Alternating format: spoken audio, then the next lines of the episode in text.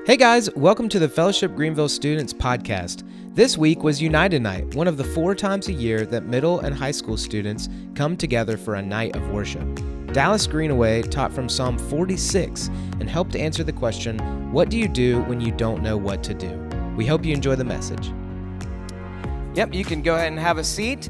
Isn't it fun to worship together? This is probably that's probably one of my favorite parts of of United Night. Yeah, that's right, Jenny Ann.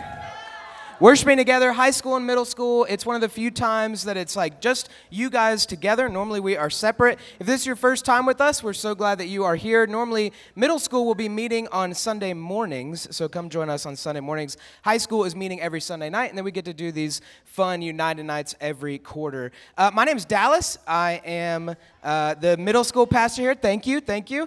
Uh, sounds like some sort of meeting. Yeah, yeah, thank you. Yeah, bring, what is that? Oh no, the little Debbies are back. They're raining. They are raining in this place. Uh, yeah, anytime we have little Debbies, I think I need to remember hey, you're going to get one thrown at you. Not, well, not at me, but like to me. And maybe you want me to eat it. Yeah, I'm not going to eat it. I'm not going to eat it. uh, so, again, we, we're glad you guys are here. Normally, so Sunday mornings, middle school, we just started a, a series called Distinct this morning. I think a lot of people thought it was extinct because I was asking, what's the definition? And they were like, you know, the dinosaurs, the thing that happened to them. Well, some of they were like different from each other. That's good, but that's extinct. Uh, and then high school, you guys have, have been in a series called Heaven and Earth Collide, which has been a really cool series from what I've heard. And uh, tonight's a little bit of a one off. Uh, I'm sure that you'll be able to, maybe you can make connections between this morning morning's sermon and the sermons that you guys have been uh, hearing from old Pastor Matt Densky in the house. Uh, I, those have been so good. Tonight, uh, we are going to answer the question what do you do when you don't know what to do? You can go ahead and write that down. What do you do when you don't know what to do? Um, I'm. I feel like around this time in the fall, I start to think about this place called Carowinds. Does anybody start to think about Carowinds with me? And I think it's because I hear more people talk about how they want to go to Scarowinds. I don't even know if that's happening with like COVID and everything. Uh, I'm not interested in that. Okay, I'm really I, I get I get scared. Okay, uh, easily. I need my blankie with me or something like that. Uh, I I got scared. I was notorious for getting scared in my dorm room when I was in college, and uh, people would like wear masks, and it got really really creepy. Uh, but I started I started to like fight back. You know what I'm saying? And so I have developed this reflex where if you like pop out around the corner and try to freak me out, like you're going to get a pop in the face. You know what I'm saying? So that, that's real. Uh, some people here have probably experienced that. And so I'm not really about Scarowinds. I don't want to hurt anybody. I don't want a lawsuit. I don't want them to fight back because I'm, I mean, I'm not that big, okay? I look, I look big on the stage, but I'm not that big in real life, okay? When, when I come out of the screen, you'll be able to see the difference there. Uh, but I think about Carowinds, and here's one of the memories I have of Carowinds is my first time riding the Fury. Has anybody ridden the Fury? Yes. Uh, by, by show of hands, how many of you have ridden the Fury? Anybody ridden the Fury? Okay, not not as many as I would have thought. How many of you? So the Fury is this massive. It's one of the fastest and one of the tallest roller coasters in North America and I guess the world. And it, it reaches up to like 325 feet in the air at its highest peak. It goes up to like 95 miles an hour at its fastest speeds. It is ridiculous. How many of you have no interest in riding a roller coaster like this? Okay, yeah, that, that's what I thought. So when I when I was when I was in my youth, when I was when I was a young man, I had no problems with roller coasters.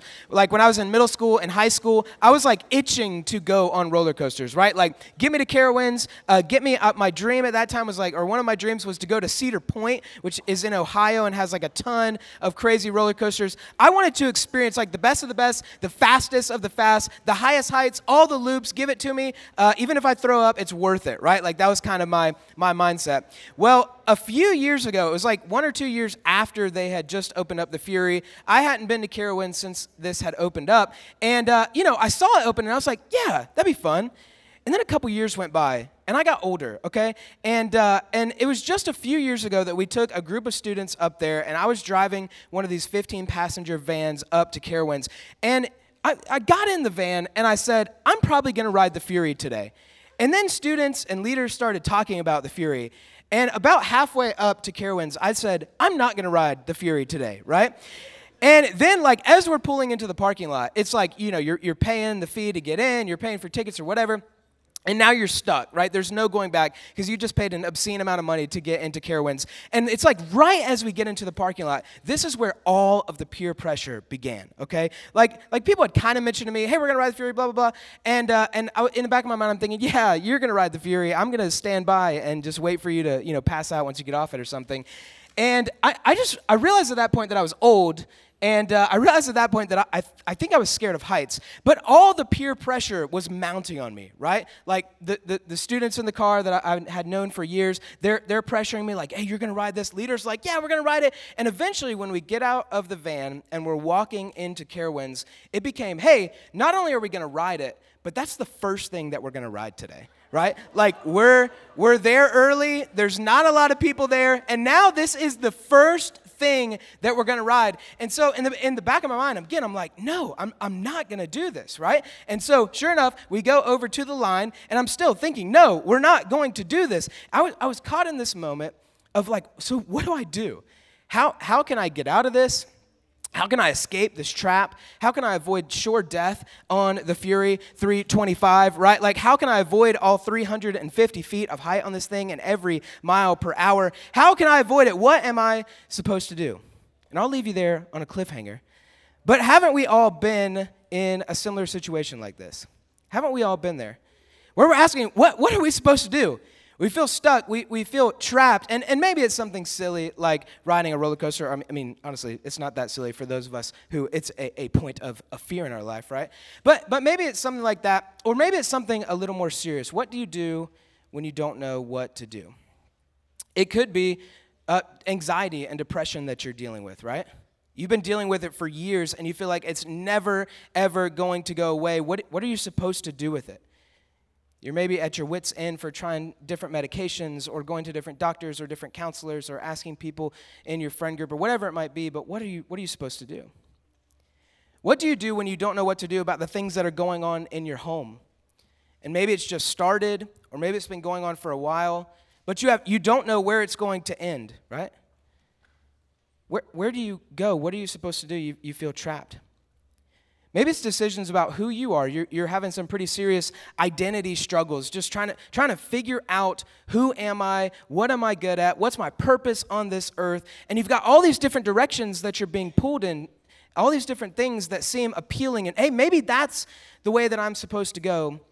You're stuck asking this question what, what am I supposed to do? What do I do when I don't know what to do?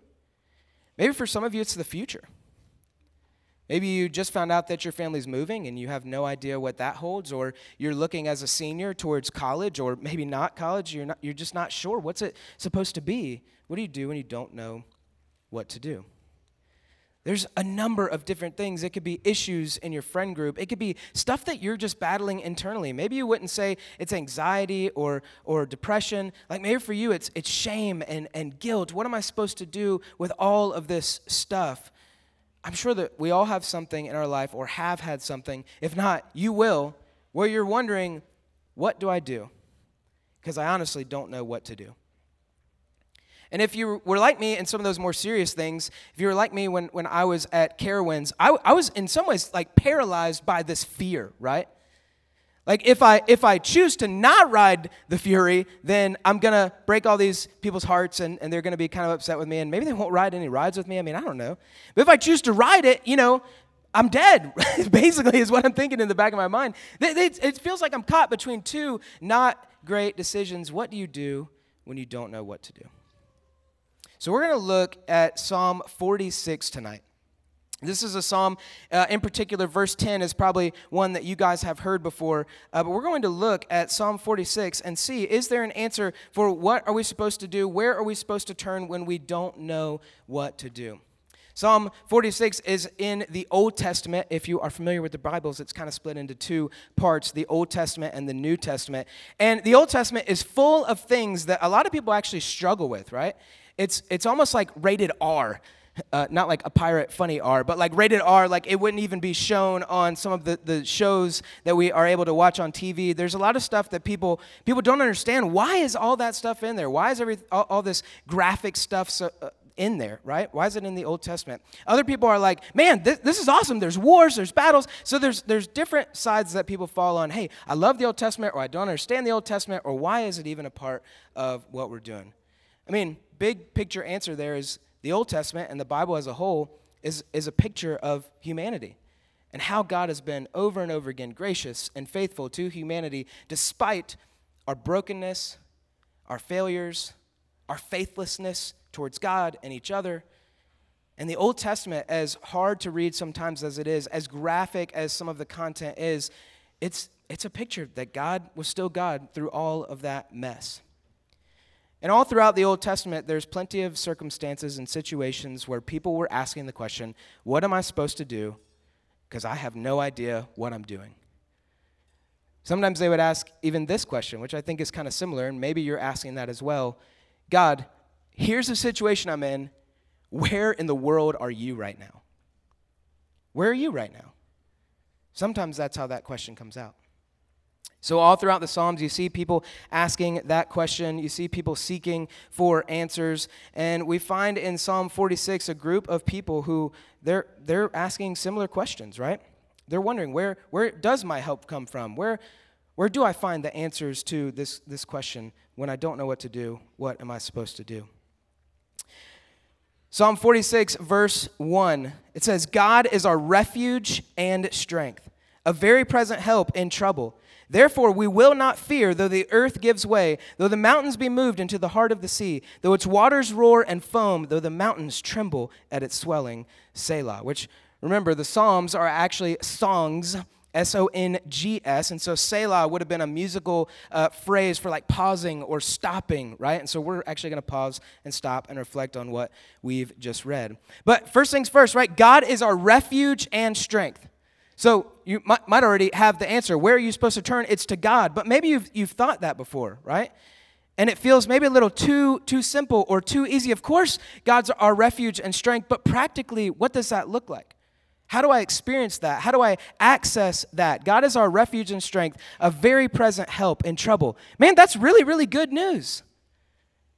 But if you don't know what to do with that, which is where we're going tonight, then maybe it's not not extremely helpful for you right now. So we're going to find in just a short little bit how, how, so how do we how do we experience that? How do we enter into that? How do we go to that refuge and strength? It's good to know, but now how do I take steps towards it or into it? Therefore, we will not fear. This is what it means that God is our refuge and strength. We will not fear, though the earth gives way, though the mountains be moved in the heart of the sea, though its waters roar and foam, though the mountains tremble at its swelling, though everything else is crazy right now things that I, I can't control, even things like the mountains and the waters.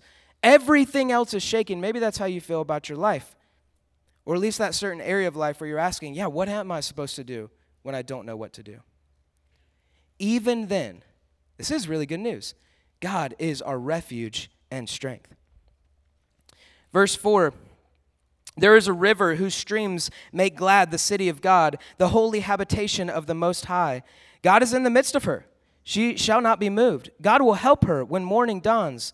The nations rage, the kingdoms totter. He utters his voice, the earth melts.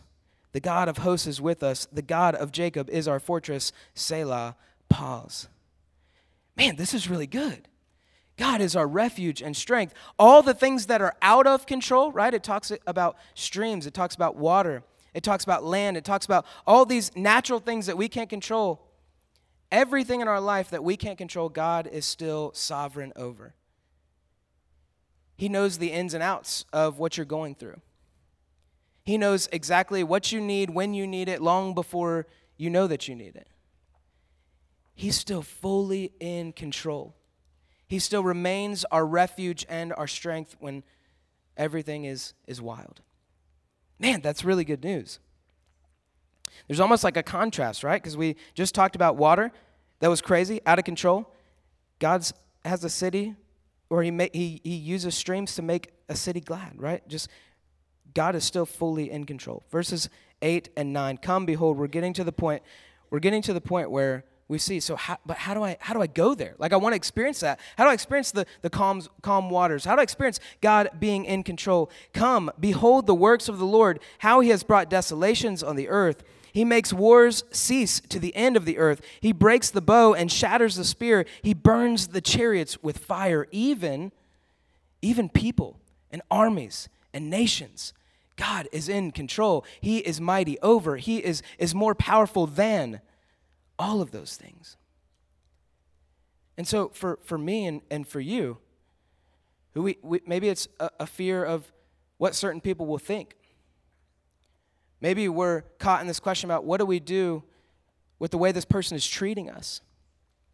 What do we do with what we feel like we're getting from our, our schools or people in them or from our neighbors, some of the conflict that's between them, or it could be any, any number of things.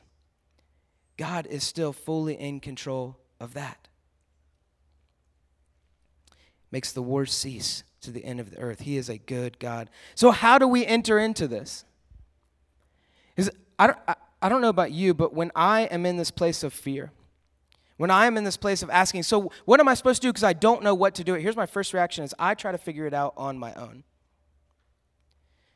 I, I try to find refuge. I try to find my strength in something that I can control, right? A lot of times, my first reaction is not to turn to God, as we're going to see in just a minute. It's to try to do my own thing, to try to build my own fortress. If I'm supposed to get into the fortress of God, normally my first reaction is to actually try to build my own fortress and find the answers on my own. Ask, ask people, which isn't, isn't necessarily wrong or even sometimes Google an answer or, or try to find something online. Help me with my problem. Or if it's something that I can physically grab and take hold of, I want, I want to I wanna do it. I want, I want to own it. I want to control it. I want to fix it. I want to make it do what I want it to do and try to find the answer on my own, try to seek my own refuge, be my own strength. But God's calling us into His refuge.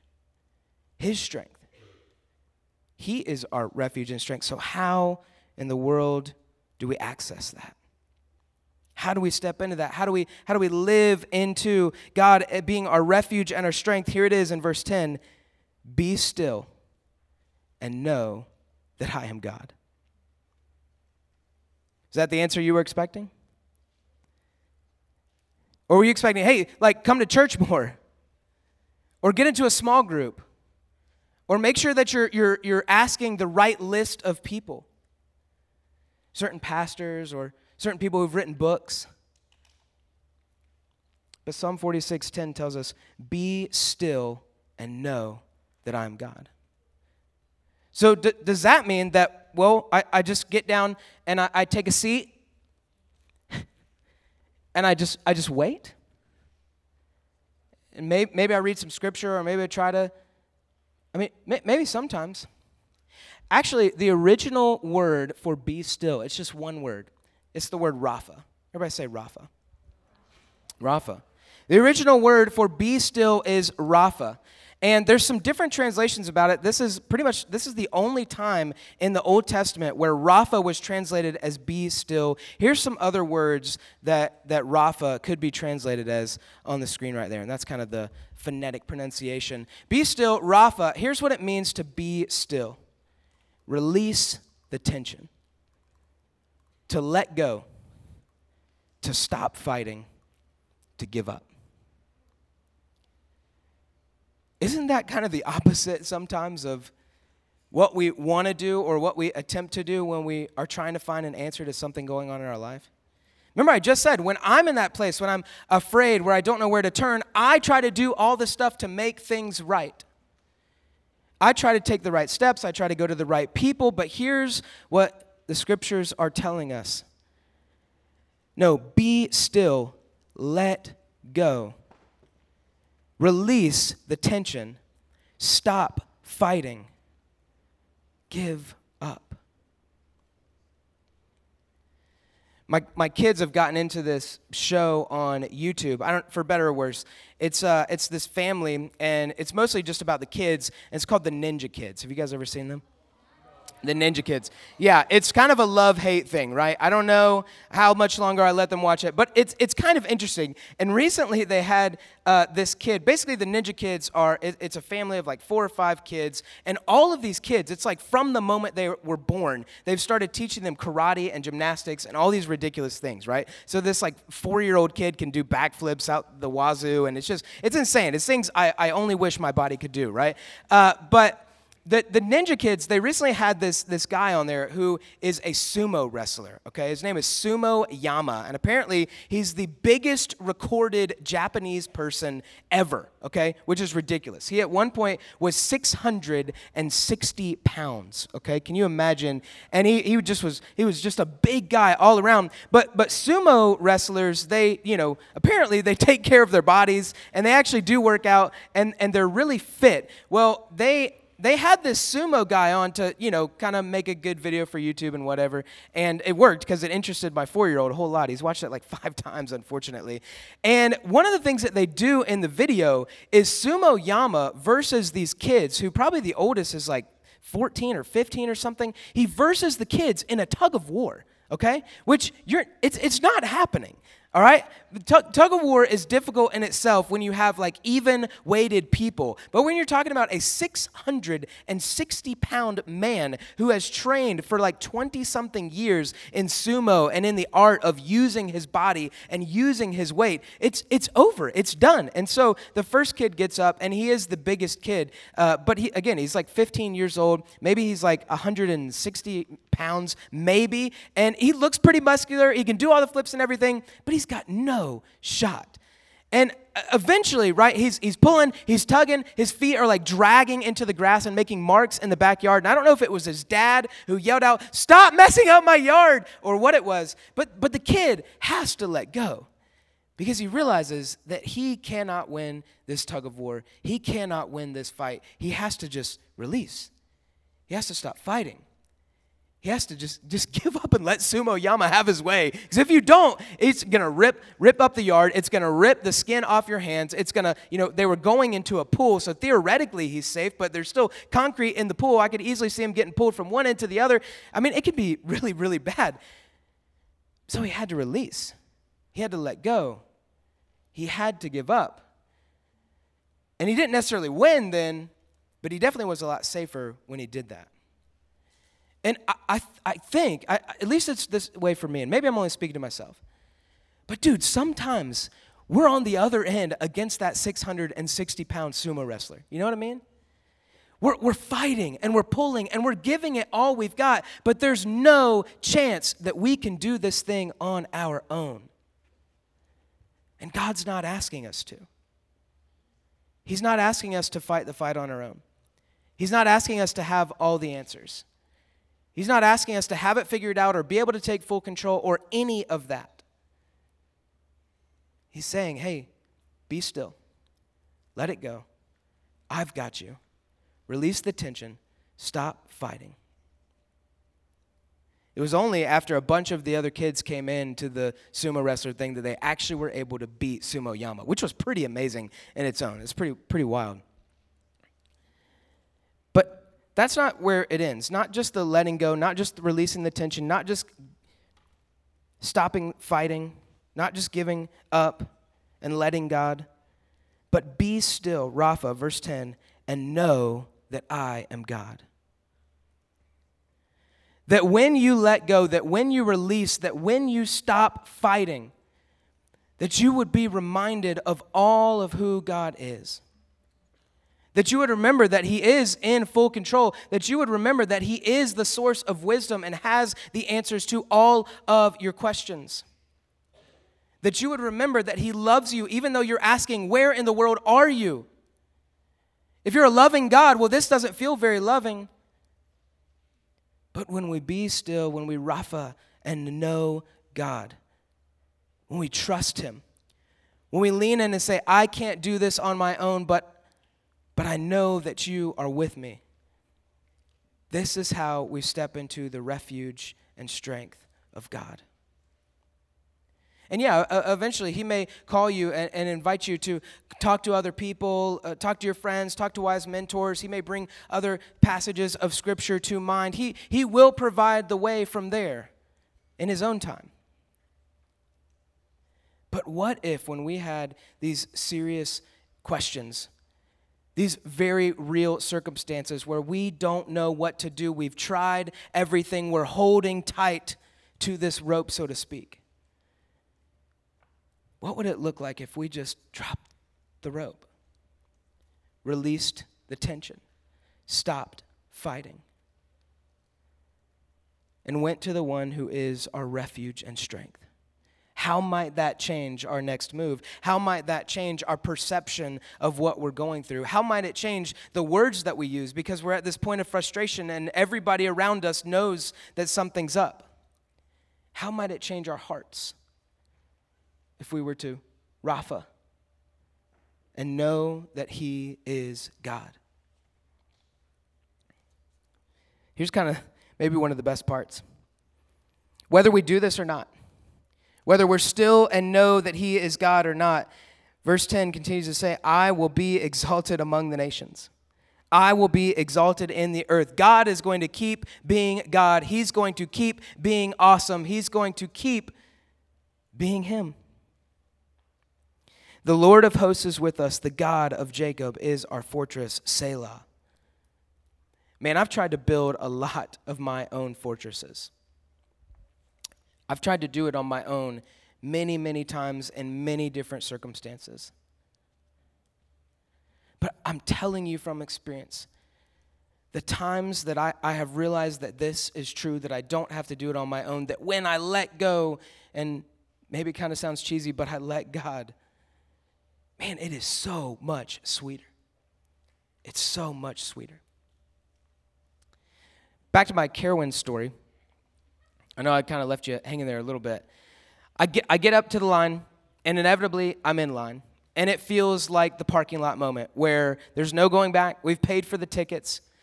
I'm gonna look like a total chicken, a total wuss if I back out and step out of line, right? But I can feel like my stomach is bubbling. Things are, are happening in me. Like I'm ready to throw up before I even get on the ride. And, uh, but eventually we get up to the thing, and the, the whole time, here's what I kind of started to tell myself people way smarter than me made this thing, right? There's been thousands of people who have already ridden this thing. What's the worst that could happen? It's only like one out of 10 that flies off the tracks and pe- people get hurt, right? That's an exaggeration, okay, if you're afraid of roller coasters. But eventually, I, I just kind of had to talk myself into hey, no, this is what's true. Yes, I might get sick. Yes, I, I might uh, feel a little woozy the rest of the day, but I, I do want to ride this. There's a part of me that does want to ride this. And, and in the end, I'm going to be okay but I had to be reminded of like what's true. And so I, I, get on the thing, I close my eyes up the first, like going all the way up the 325 feet. I close my eyes down the first huge drop, and then I open them wide, raise my arms, and the rest of the way, it really was like my favorite ride of the day. Okay, I may never ride it again, but uh, but it was a lot of fun. It was a it was a lot of fun. But but in the moment, I had to remind myself, okay, I'm not gonna die. I'm gonna be okay Again, all, all those things, people way smarter than me, all of those things. And I think in a, a very silly way that that's part of what this looks like. Be still. I'm still here. I'm still breathing. Know that I'm God. He is. God is still in control. He knows all the ins and outs. He knows everything I need. He knew I was going to be here long before I got here. What do I do, God? What's my step? What do you do when you don't know what to do? You let go, you release, you stop fighting, and you let God. Jesus was the greatest example ever of this, right? Jesus never did anything on his own. He only ever did what the Father told him. Even thinking to the Garden of Gethsemane, where he's like, Lord, is there any other way? Right before he went to the cross, is there any other way? In the, in the end, he finished by, by saying, Your will be done not mine. Jesus was a perfect picture of what this looks like to be still and know that I'm God, to trust, even in the questioning, even in the thoughts of like, but what if it went down this way? Be still and know that I am God. What about you? Where are the places in your life where you're asking that question? What am I supposed to do? What do I do because I don't know what to do? What does it look like for you and me to be still and know that He is God in those moments? Let me pray for us. God, there are many of us in this room who are going through this kind of situation. We're at a loss. Where do we turn with the thoughts that we're having? Where do we turn with our doubts? Where do we turn with our questions? Where do we turn in the conflict with other people? What are we supposed to do about our future? We all have questions like this. Would you help each of us to be reminded of Psalm 46 and to be reminded of the, the perfect example of Jesus who always did this? Help us to be still, to let go, to stop fighting. And remind us that you are God and we are not. That we don't have to do it on our own. We can come to you, our refuge and strength. It's in Jesus' name we pray. Amen.